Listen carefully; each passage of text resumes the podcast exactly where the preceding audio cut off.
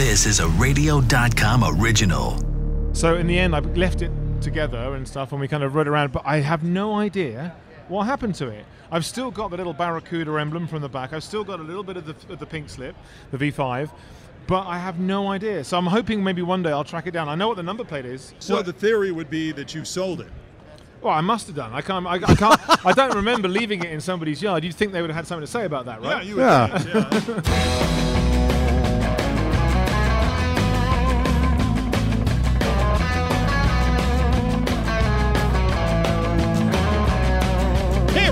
welcome. A new edition of the Talking About Cars podcast, where it's all about everybody has a car story, from celebrities to car personalities, others in the car industry, and more. I'm Randy Cardoon. This week, we begin a whole bunch of new shows, and I have to tell you, fresh new interviews with TV celebrities, car personalities. Hot Rod Bob Beck and I searched high and low. We went to the Hollywood Autograph Show near the LA International Airport and talked with some great guests, including actor Eric Roberts and his wife Eliza. You remember her from Animal House. Scott Baio from Happy Days. Willie Ames from Eight is Enough. They were on a show together called Charles in Charge. Greg Evigan from BJ and the Bear. Radio great Wink Martindale, who has plenty of Elvis stories. Barry Livingston from My Three Sons, just to name a few. Then from SEMA, we got some great guests there too. Chris Jacobs and Adrian Janik, AJ, from the resto modded version of Overhaulin'. That's right, it's back, and that hits the Motor Trend app very soon. A great interview with Tom Cotter from the Barn Find Hunter. You see that on YouTube all the time. Great. If you haven't seen it, you need to see the Barn Find Hunter. In fact, it even shows up on my um, Hagerty email for some reason because they're a sponsor. That's probably why. Race car driver Dina Parise, much, much more. For this edition, number 170, we start off with the man, the legend, Ed China. Formerly of Wheeler Dealers. What's he up to? I'd say about six seven, but that's not important right now. Thank you. How his casual loafa motorized sofa not only got a ticket in Beverly Hills, that's right, but caught fire on the way to SEMA in Las Vegas on Pearblossom Highway. Of course, Bob and I had to do the interview. I mean, if you're interviewing Ed China, you need to do it on the casual loafa, aka the motorized sofa. We asked Ed, how did you get that motorized sofa, which he built in England, has an engine and a chassis from a Mini, into the U.S. to begin with? Well, it was a little bit harder than it might have been. So obviously we had to ship it over here. So we put it on a pallet and then uh, sort of made a little frame around it, stuck it then in a container. But to, sort of to save time, we actually shipped it to Boston and then actually then I went across the road uh, to LA. And actually, theoretically, it should have been quicker, but actually it took a little bit longer, which is a bit of a shame. But and, and it also got dropped and bounced and everything else on the way. So I think we'll find another way to get it home. But um, it got here finally, and then I had to do a bit of work on the wiring. And then we had a problem with the distributor, and so it went on. So we had a couple of sleepless nights actually at the beginning of last week, and then uh, we got to finally drive it around town. So we've been all over LA, and it's been fantastic. Talk about the hoops you had to go through as far as permits and all that other stuff. Well, the cool thing is because of the unique relationship we have between the US and the UK, basically any vehicle that's legal in Europe, or in fact, or the UK, is actually also legal over here. So we don't have to go through all the federal tests. We don't have to crash it. Don't have to do that kind of stuff. You're just allowed to visit for say like six months at a time, Yeah. and you can drive around. So the thing is, that's the rules. Unfortunately, the local constabulary don't always understand those rules, and it's fair enough. And it's not something they have to deal with every day. All right, so you got a ticket in California. What was that all about? I got an actual citation on Rodeo Drive from a Beverly Hills cop. I think if you're going to do it, you should do it properly, right? Absolutely. Absolutely. Yeah. Absolutely. I mean, if you're going to get a ticket, why not on Rodeo Drive in Beverly Hills? So, what was he so upset about? Well, actually, he was upset about, I think, just the whole principle of driving a sofa, a raggedy one, up and down past Bijan and all those kind of shops. But actually, in the end, he went through, he was quite kind in the end. He went through a whole list of things that could have been wrong with it, and it turned out that I'd actually nailed most of it. Obviously, we have, it's legal in the Europe. So you have lights, you have indicators, you have a horn, you have seatbelts, and in the end, uh, the fact that the exhaust doesn't exit the, the bodywork uh, visibly uh, was what kind of hung him up, and that was what he gave me the citation for. So thankfully, I mean, you can actually see the exhaust, and you can have a big fan, and of course, we sit on the car, not in the car. So really, it's a non. Uh, I think they call it. Is it a BS? Is the technical term? Yeah, yeah, yeah. So, sort of citation. So I think we're going to be okay. All right, now you had a little bit of a difficulty. You were planning to drive this up from Los Angeles directly here to the show. What happened? Well, directly, I, we were going to meander a little bit, obviously, but yeah, Yeah. no, it was cool. So we, we kind of got up the hill, got onto the high desert. We're on Pearblossom because it's nicer to go to 14 via Pearblossom rather than on the 15. And um, everything was lovely. We were kind of just settling in, looking at the wonderful sort of countryside and stuff. And then suddenly, the, the car, the engine sort of stuttered just a tiny bit. And um, also, there was a small matter of some heat in the back of my head. I looked around and I could see a fireball coming out the back of the fan. A fireball. a fireball. It's just not something I normally see, and so I figured we should probably pull over and have a closer look. And uh, it turned out that actually one of the hoses had broken, the, one of the bits that I just hadn't bothered to check before we went out because it's been fine for years. And uh, it seems that when the hose broke, because we have we're running mostly glycol, like 100% um, sort of coolant. That sprayed out all over the exhaust, which was quite hot by this time. Yeah. And that Yeah. Obviously combusted, and that barbecued the inside of the car and much of the fur on the outside. So not ideal, but we did manage to you know, work till about midnight, and Imogen was there. Oh, gee. And we got it sorted. So. So, so does that mean you actually have spare fur that you carry with you? Rather weirdly, yes, we did on this occasion. it was, we were going to use it for something else, and uh, it turned out it was extremely handy. Even more weird is that it melted the, the vacuum hose that goes to the distributor. I had a spare one of those on board. Very, very limited amount of tools, but it turns out it's just about right for everything, which is great. In fact, actually, a local guy, Tank, helped us out, and uh, he uh, he gave us a little workshop so we could do some sewing in comfort um, while I was fixing the water hoses. And thankfully, again, being Las Vegas, all the auto shops were open, so we managed to find some new hoses, some new joiners, other bits and pieces. So yeah, it's been it's been a real adventure actually. So maybe next time I'll drive all the way to Vegas. Okay. Well, that's something to look forward to, of course. So you have, have a history, and- and you talk about it in your new book. I'd hold it up, but it's stuck to the. Table, yeah. Well, of course, otherwise it would blow away, obviously. well, good point. I'm sorry. Yeah. So uh, I was. Uh, it's Ed China, Grease Junkie, and that's where the uh, uh, audience right now should applaud. Yeah, I can see that. you. They're all paying Thank you very attention. much. Thank you. Gratuitous applause, please, And, please. uh, they're here. You can put that in in post, right? I will put that in post. Yes, I will fix that up in uh, post. So, Grease Junkie, in it you talk about how not only you developed the sofa car, Mm-hmm. but there was a time where you did something about a bedroom car, a Yeah. bathroom car. Talk about that. We've that. done all kinds of stuff. So, I mean, basically, the sofa was nearly the very first car that I built that was a bit crazy. I did a Beetle, a bug, that we cut the roof off, welded the doors up, covered it in fur, dressed as cavemen, and drove down to the surf capital of the UK, which is Newquay. so, like Huntington Beach, only colder. Oh, and um, uh, uh, no, the waves are still pretty reasonable. Less sharks though, so you don't get Less eaten sharks, while you're good. surfing, which is nice. Oh, that's um, good to know. Anyway, so we Yeah. were cruising down to that, and um, and we kind of got in a magazine. And, and that kind of gave me the idea. I had to. I went on a, an expedition to Belize uh, with Raleigh International, and it's like a charity thing. You have to raise some money to go there. And I thought, well, you know, if we can get in a magazine with a furry beetle, we can surely do it with a driving sofa. So that's really kind of how this came about. Um, and then it became a business. So I ended up building a bed and a bathroom, and we've got a giant shopping trolley.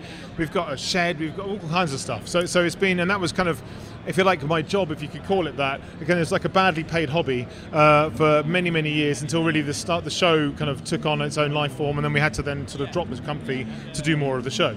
well, it sounds like you've you've given new meaning to mobile home. Absolutely, yeah. You lived, didn't you uh, live at one point in a school bus, or at least you put a bus together that you intended to live in? well, yeah. Well, actually, no. I lived in it for about a year. It was actually a double-decker bus, so it's even Oh. better than a school bus. Except I couldn't stand up in either floor. I could only stand up in the stairwell. So I think a school bus would have been the best option, actually. But there are not so many of them around. yeah, good point. Yeah, absolutely. Talk a little bit about when you were doing Wheeler Dealers and the show first started up. The when did it finally hit you that you were kind of a celebrity because of the show? When did you kind of when did that hit you? Yeah, I get. It's an interesting thing. I mean, I think in the early days, uh, we used to do a little live show and stuff in Birmingham, and, and there was some people who'd come up and they'd kind of want to get autographs. The women used to say, "My husband makes me watch you," uh, which like, which was a nice compliment. Uh, and, then, and then nowadays they actually come up on their own volition, which is nice. But I mean, I guess I was was doing we are doing an advert actually with the the sofa down in Spain, um, and I, I was busting for a piece. I had to go to the go go and find the you know the, the toilets in this hotel, and it seemed like it was the closest thing. So I kind of snuck in there, thought I got away with it. As I came out, the concierge comes marching up to me, and I thought. "Oh, being completely nailed here, and he goes, "Oh, I love the show. It's fantastic." And it's like, "Wow, I had no idea." So, of course, by that time, we realised that it was international. You know, the show was being broadcast all around the world, and it turns out now I have to behave myself, whatever country I'm in, because somebody's going to be watching. The show you've moved on from the show, the situation has moved on, and now you're doing all sorts of interesting things. You did a lot of stuff that I think you even tried to do something in Norway where you were fixing some guy's car in a garage, kind of like Garage Squad, except you did it on your own and you were, went to them and you were in other countries. That's right. Yeah. So that, that's a show, a pilot we did called Garage Revival. Um, it's one of the many shows that we've been thinking about doing going forward, and we're looking for funding for that. Um, basically, it was kind of like we, we, got rid of the buying and the selling of the car because obviously most people never really believed that happened, although it actually did have to happen on the show. Um, and it's also logistically one of the hardest bits to, to, to, manage, other than the stuff in the workshop, because of course you know you've always got to buy the car under duress because we always had a show to make and you always had to sell it so you could finish the episode. So it was always a bit of a pain. So I thought, you know, when, when I left the show, one of the main messages that we had all the time from the from the fans was, "Oh, you know, yeah, if you're not doing anything, come and work on my car." I thought, well, actually, why don't we do that? Why don't we actually try and finish people's projects for them? You know, because we all get stuck. You know, there's you know, the guy who's been a hot rod for 30 years, you know, and he's still not quite there. It's like, well, why don't we just kind of chip it along? So we had some friends in Norway, had a production company, and so we went over to, to Norway um, and uh, to a tiny little town in the middle of nowhere outside Oslo, um, and worked on this guy's Mark One was a rabbit, really, a Mark One Golf, um, and he had some trouble with the authorities. He couldn't, he wasn't allowed to soup up his car oh. without doing some work. So we found out what could or couldn't be done, and we kind of smoothed the path for him, got his mates involved, and it was a really lovely show actually. It, was, it had a real nice bit of heart about it. And the idea was we did it all in his mother tongue, Norwegian. My wife's Norwegian, so that kind of helped, although I don't really speak the lingo. but it was just to give it a flavour of, of where we were as well. So the idea is we'll go around the world doing that kind of stuff. So that's one show we've done but also I got to play a little bit as well. So I kind of I did some electrified um, high-speed amphibian, and then set a world record, it's a national record, a, a, very famous lake up in the Lake District in the UK called oh. Water, where Mr. Campbell set his record and unfortunately died sometime mm. later. Um, and you know, but we did some really cool stuff like that. I've been working on an electric ice cream van of all things. So that's like the kind of the main food truck we have in the UK.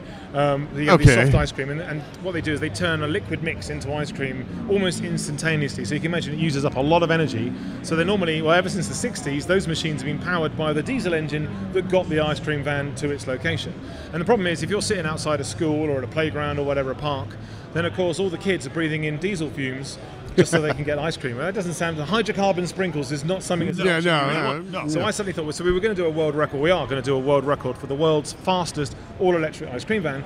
And having said yes to that, I suddenly realised I had to come up with a solution to make the ice cream electric. Okay. Uh, so, so I then actually um, come up with a kit, and so now we can retrofit any ice cream van ever made to electric drive, so no longer have to have those hydrocarbon sprinkles with your ice cream. So that's, that's taken up most of my last year.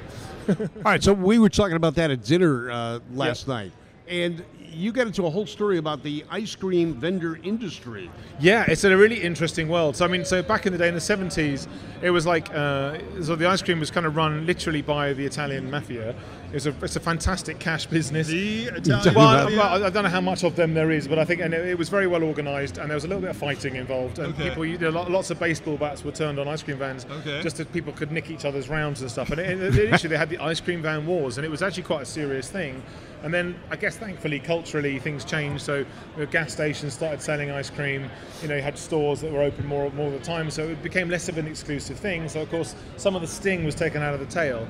But there's still these tribes games very much so you have the old school Italians, you've got the newer sort of Irish and the Asian guys, you've got basically all these little posses. And the cool thing is, the people, the event we were at is run by the people who make the ice cream vans. So they're kind of like now the Dons. So there's a lot of respect. So then all these people are going around, they're like hyenas sniffing each other just to see what's going to happen next.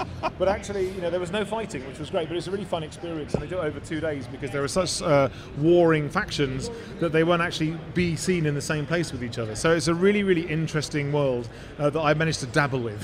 wow. Well, that that almost made me start thinking when you initially said the Italians. I'm thinking what gelato versus different kinds of ice cream. No, this is I can't even imagine that happening here in the U.S. Really? No, I mean you can imagine the good humor man and the Foster Freeze guy getting into it. Yeah, I mean, what did happen? Yeah, that would be crazy. It's like you know somebody going after uh, the gelato guy down the street. It would yeah. be just very weird. But you know, sometimes maybe Great Britain is ahead of us in some way. Yeah, yeah, we, I'm not sure about that. well, yeah, you know, I your your uh, ice cream pop is now the uh, leader to something else and harder. You're yeah. going to go from ice cream pops to soda pops or something. Yeah, I don't know. heaven forbid it gets involved in the soda industry. Yeah, for sure. Yeah. so I know you've been working on a lot of different projects. Tell us a little bit about what we're, you're hoping to be able to fund, and, and without giving it away, certainly. Sure, but, sure. Uh, give us an idea what you're working on right now.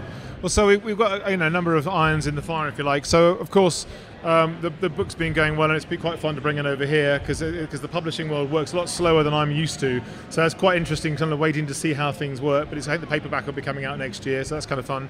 And then we've been working on so the Garage Revival pilot. We're looking to make that into a series.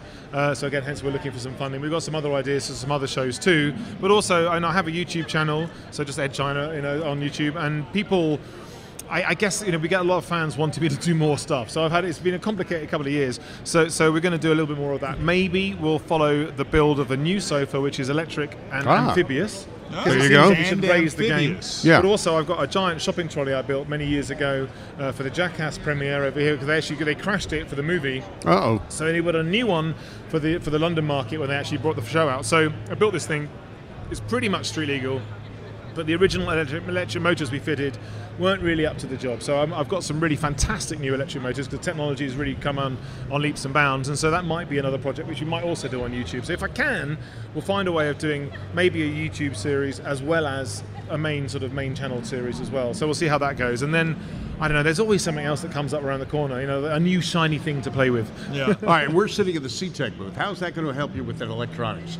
Well, it's cool actually. Well, so well, a couple of things. Obviously, right now, in fact, with this very second, we are being charged up. I'm being, my, my battery is being maintained by a CTEK charger, the 5.0, um, which is great. But also, CTEK are just moving into the world of EV charging as well. Oh. So we recently had installed at our house. Uh, we've actually got uh, like a double, like a 22 kilowatt charger, double point on both the, the sort of the garage side, but also very lucky we live near the river, so we've actually got on the river side. We've also got charging points, so I can have an electric boat, actually which we have, and also we can have electric cars on the drive. And of course, it's that chicken and egg thing. It's like, well, how does that work? But if you think about it, whenever you go out in your classic car or whatever, you take your muscle car out, you know, you've got to go to the gas stop pretty much first time round because you probably couldn't be bothered to do it on the way home. Right. This way, of course, with electric vehicles, whether they're classics or something modern, you leave with a full cha- charge, a full tank, which is fantastic. So, and that's been really great. So, with the electric boat, for example, we can go out, have a bit of fun, come back, plug it in, and it's ready next time you want to have a go. So, I think it's definitely part of the future, and that's something I've been dabbling with again with the ice cream truck. Is that you know, maybe electrifying classic cars and stuff, but that needs to be done in a certain way. I think a lot of the stuff that's out there at the moment is a little bit agri- not agricultural is probably the wrong word, but it's lots of aluminium boxes, and that's not very sexy. I think we need to try and design these things so the kits so they are more of uh, uh, sort of of the era that they were coming out in. You know what I mean? So if you're going to work on an E-type Jag, it should look E-type Jagish. You know, it should look like it Yeah. came out of Longbridge or wherever, Yeah. and looking looking amazing and, and sort of looking all cast and beautiful. And I think that's working. I mean, so we've got some friends down at uh, you know, down in um, San Marcos, um, EV West. With Michael and his team, and they helped us out with the Maserati we did on the show. It took me six years to persuade Discovery to let us do an electric car, and Wow. finally, with the Americans, when they took over the show, they didn't really care. So we seized the moment and did that. There you go. And, and Michael was brilliant, and, and, and he's very cool because he'll only do he only electrify cars that are cool. If they're, any, if, they're, if, they, if they're younger than the 80s, he's not interested. So the, the Maserati just snuck in because it's super kitsch, so that was okay. But you know, it's definitely going to be part of our future to, to keep our vehicles on the road. I mean, obviously we've got more problems with this in Europe at the moment. You guys are going to get away with with, with, with sort of uh, fossil fuels a little longer, perhaps, but you know, you can do so much stuff with electric, and, and, and it's really, really good fun. Obviously, you've got this huge amount of power, huge amount of torque, so you can actually beat your big block Hemi. You can actually get even more power, you know, for less weight. So, okay, you don't have the noise. You can listen to your Burt Bacharach on the CD or whatever. Yeah. that's fine because I can see that's the sort of music you're into. Oh, But yeah, right, it's, right. uh, so, so, you know, it's it's, it's, it's going to be an interesting future from that point of view. What was that story? The thing when we were growing up, where we had bicycles.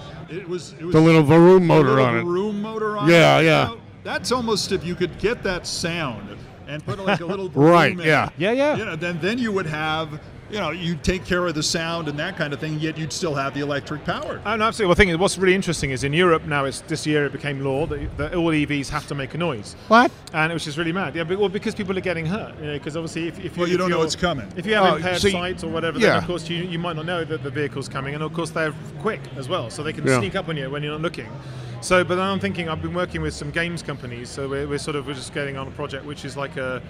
If you imagine like a, a on your phone, you have various ringtones. Mm-hmm. Yeah. So it'd be like engine noises, and of course, obviously, the gaming industry has been doing this for years. But so you can put in the throttle speed, the engine load, all that kind of stuff, Sure. and of course, you get a noise out. And then that could be the Jetsons, it could be something from Star Wars, it could be anything. So that you can have some real fun with it. Even cartoon noises, you know what I mean? So it'd be great. I could, I could Double just, overhead diode. No, I can Yeah. just see it now. You know, every time you come to a corner, dun, dun, and and then. you know, like that. no, exactly. You could have some real, real fun with it. And of course, I mean, obviously, it means that maybe there'll be a resurgence of really big stereos again. Surely the best noise you can make. yeah, that would work out pretty well. Driving a boombox. I can see it now. exactly Yeah. that. That would be fun. Okay, long time ago, you and I talked about you and I talked about how you once had a Barracuda.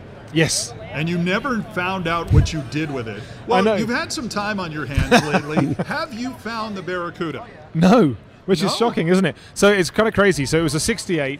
I'd, I'd uh, I, when I was a kid, I used to cycle around around, you know, because in the holidays, I went to boarding school, and in the holidays, you haven't got many of your friends around, so you get kind of bored, so you go cycling everywhere. And I used to keep coming across this old, it looked like an American car of some kind. I wasn't really sure what it was. It was under a cover, under a tarp, and when I came to then, I, I was doing, I had an old Volkswagen Wedgie kind of van, the Type 25, um, and or the Type 3, I think you sometimes Wedgie. call it here. And um, that thing was, uh, it, I I put a, an Alfa Romeo engine in it first of all. That was pretty cool. Then I put a, a Rover V8 in it, and I thought, well, what I need to do now is a mid-engine Yank engine. I need a, like a really big go, yeah. American motor in there. And I thought, well, there's that car. So I went and knocked on the door, and the guy reluctantly sold it to me.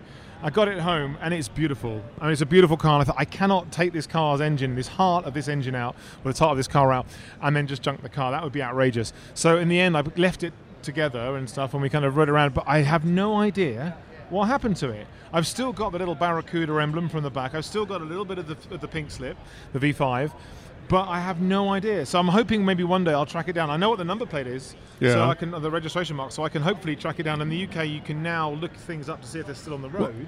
So that would be a hint, but who knows? So the theory would be that you sold it.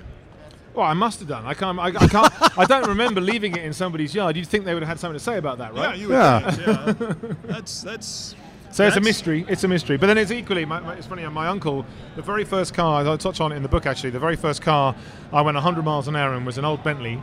Um, we were in Bristol, um, and there was on this, this Clifton Common, which is a big, wide open expanse, and the roof was down. It was just the most exhilarating thing at the time, and I guess maybe that's what lit the fire for me anyway, automotively.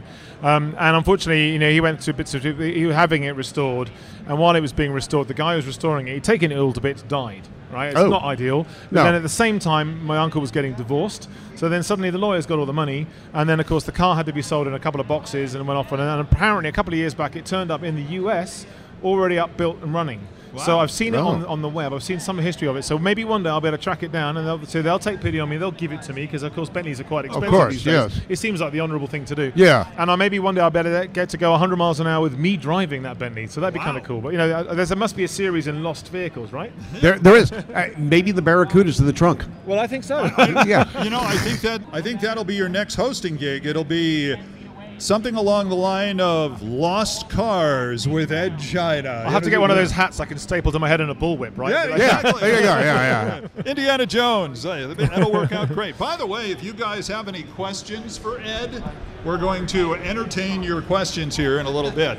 All right. So, quest- a conversation I had with your lovely wife last night is about you guys are so busy. You mm-hmm. guys are running around.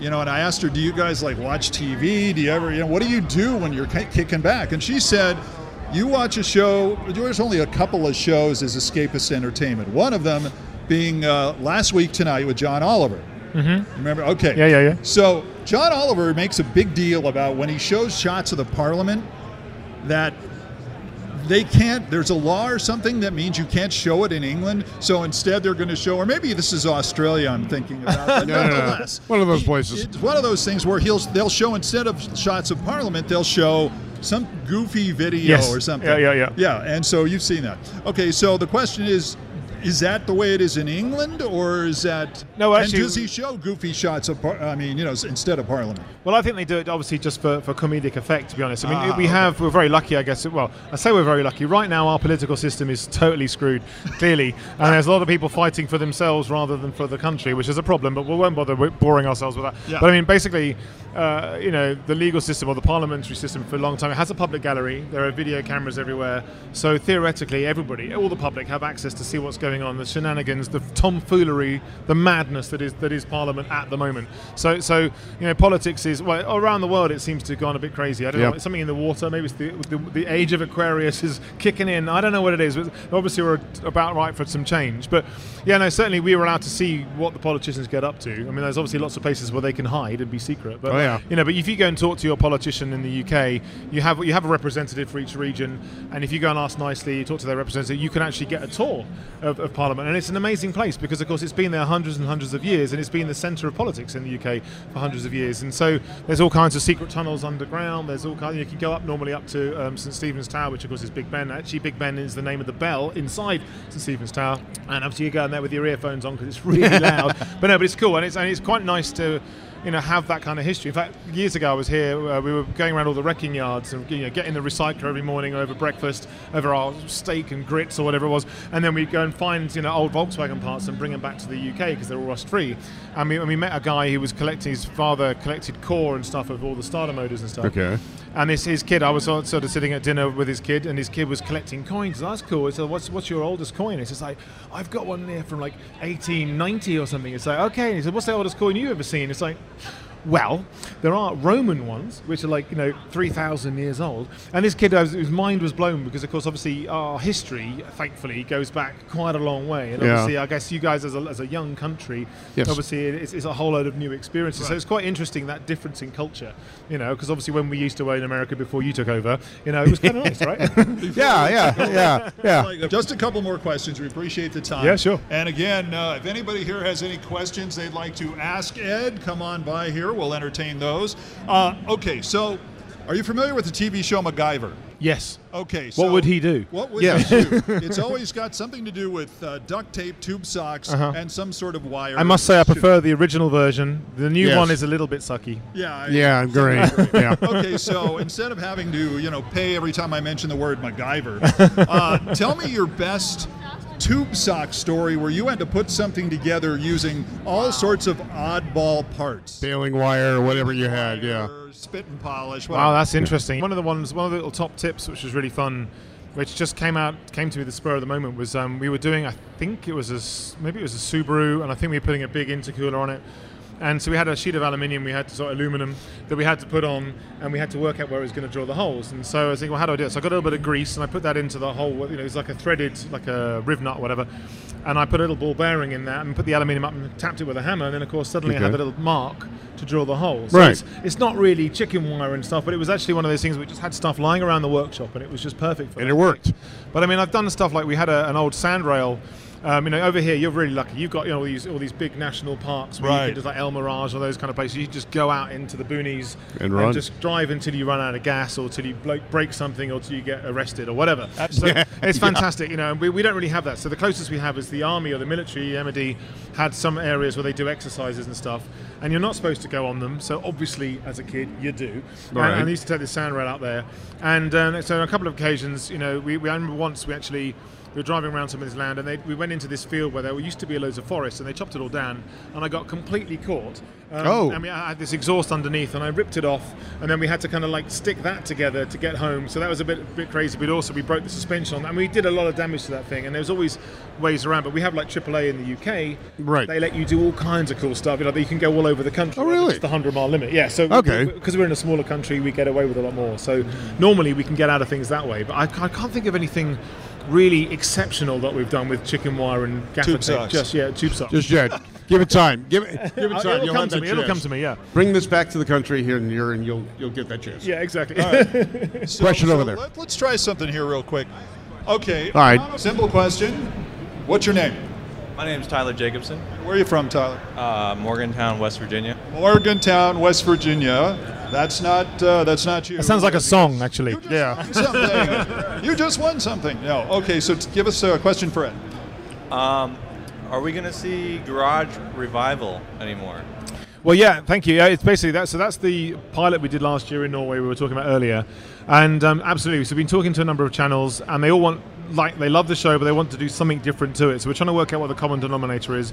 We're going to try and get some funding together. We're just going to go ahead and try and make the show our way because I want to go all around the world. I want to do all kinds of vehicles, not just cars. You know, bikes, tractors, boats, planes, whatever. Something mechanical, something with engineering involved. That's something that needs fixing. And I think it's an opportunity for us to really explore some crazy stuff.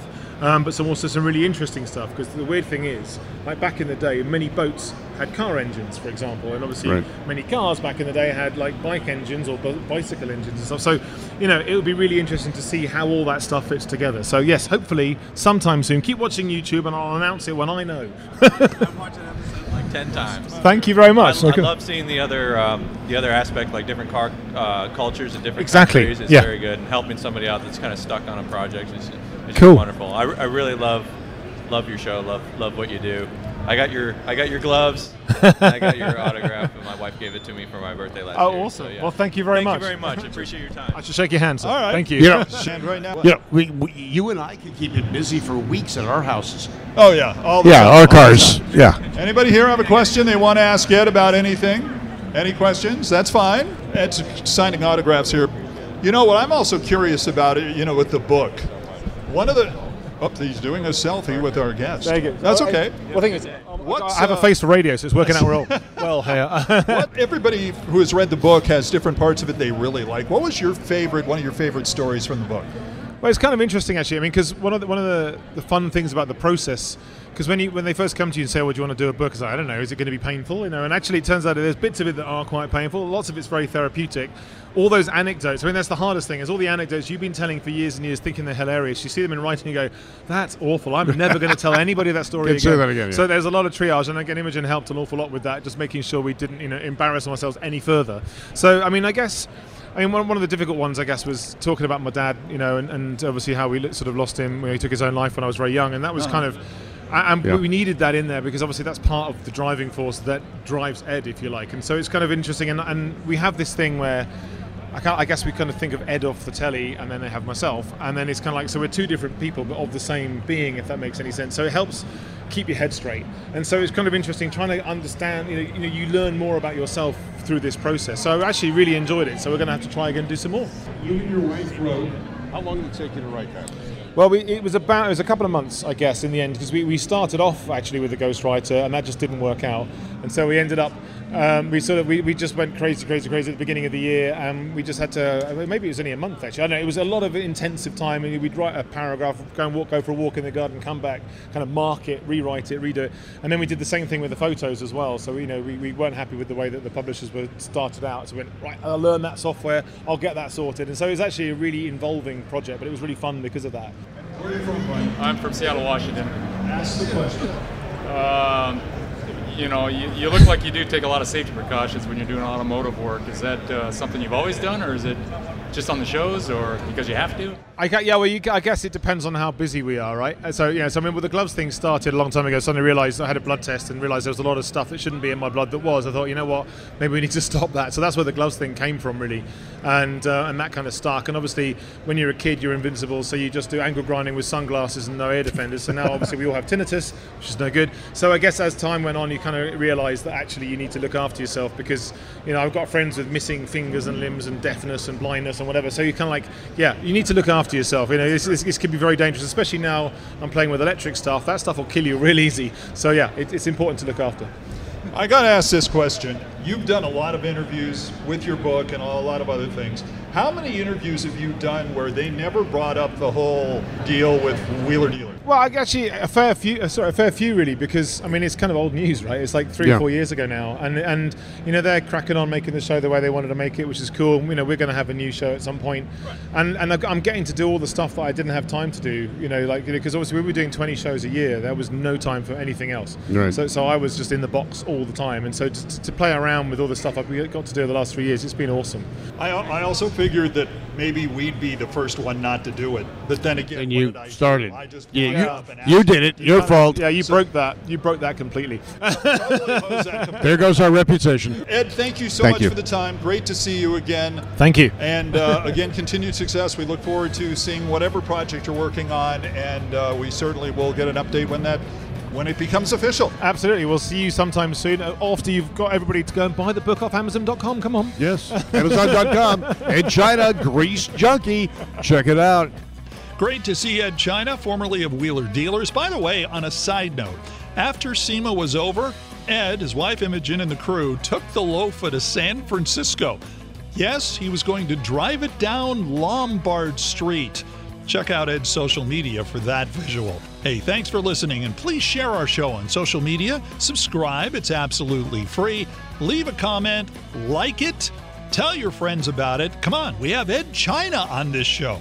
And don't forget to check out Ed China's book, Grease Junkie, at your local bookstore, or you could order it online. Our website is talkingaboutcars.net. You can follow us on social media on Facebook, Twitter, and Instagram. Also, you could listen to us on radio.com and KNX1070.com. Click the audio tab. And don't forget to check out Hot Rod Bob Beck and his Great American Auto Scene, GAS, G A A S. You can catch it on his Facebook page every day at 11 a.m. Pacific time, which will include some live reports from London. That's right.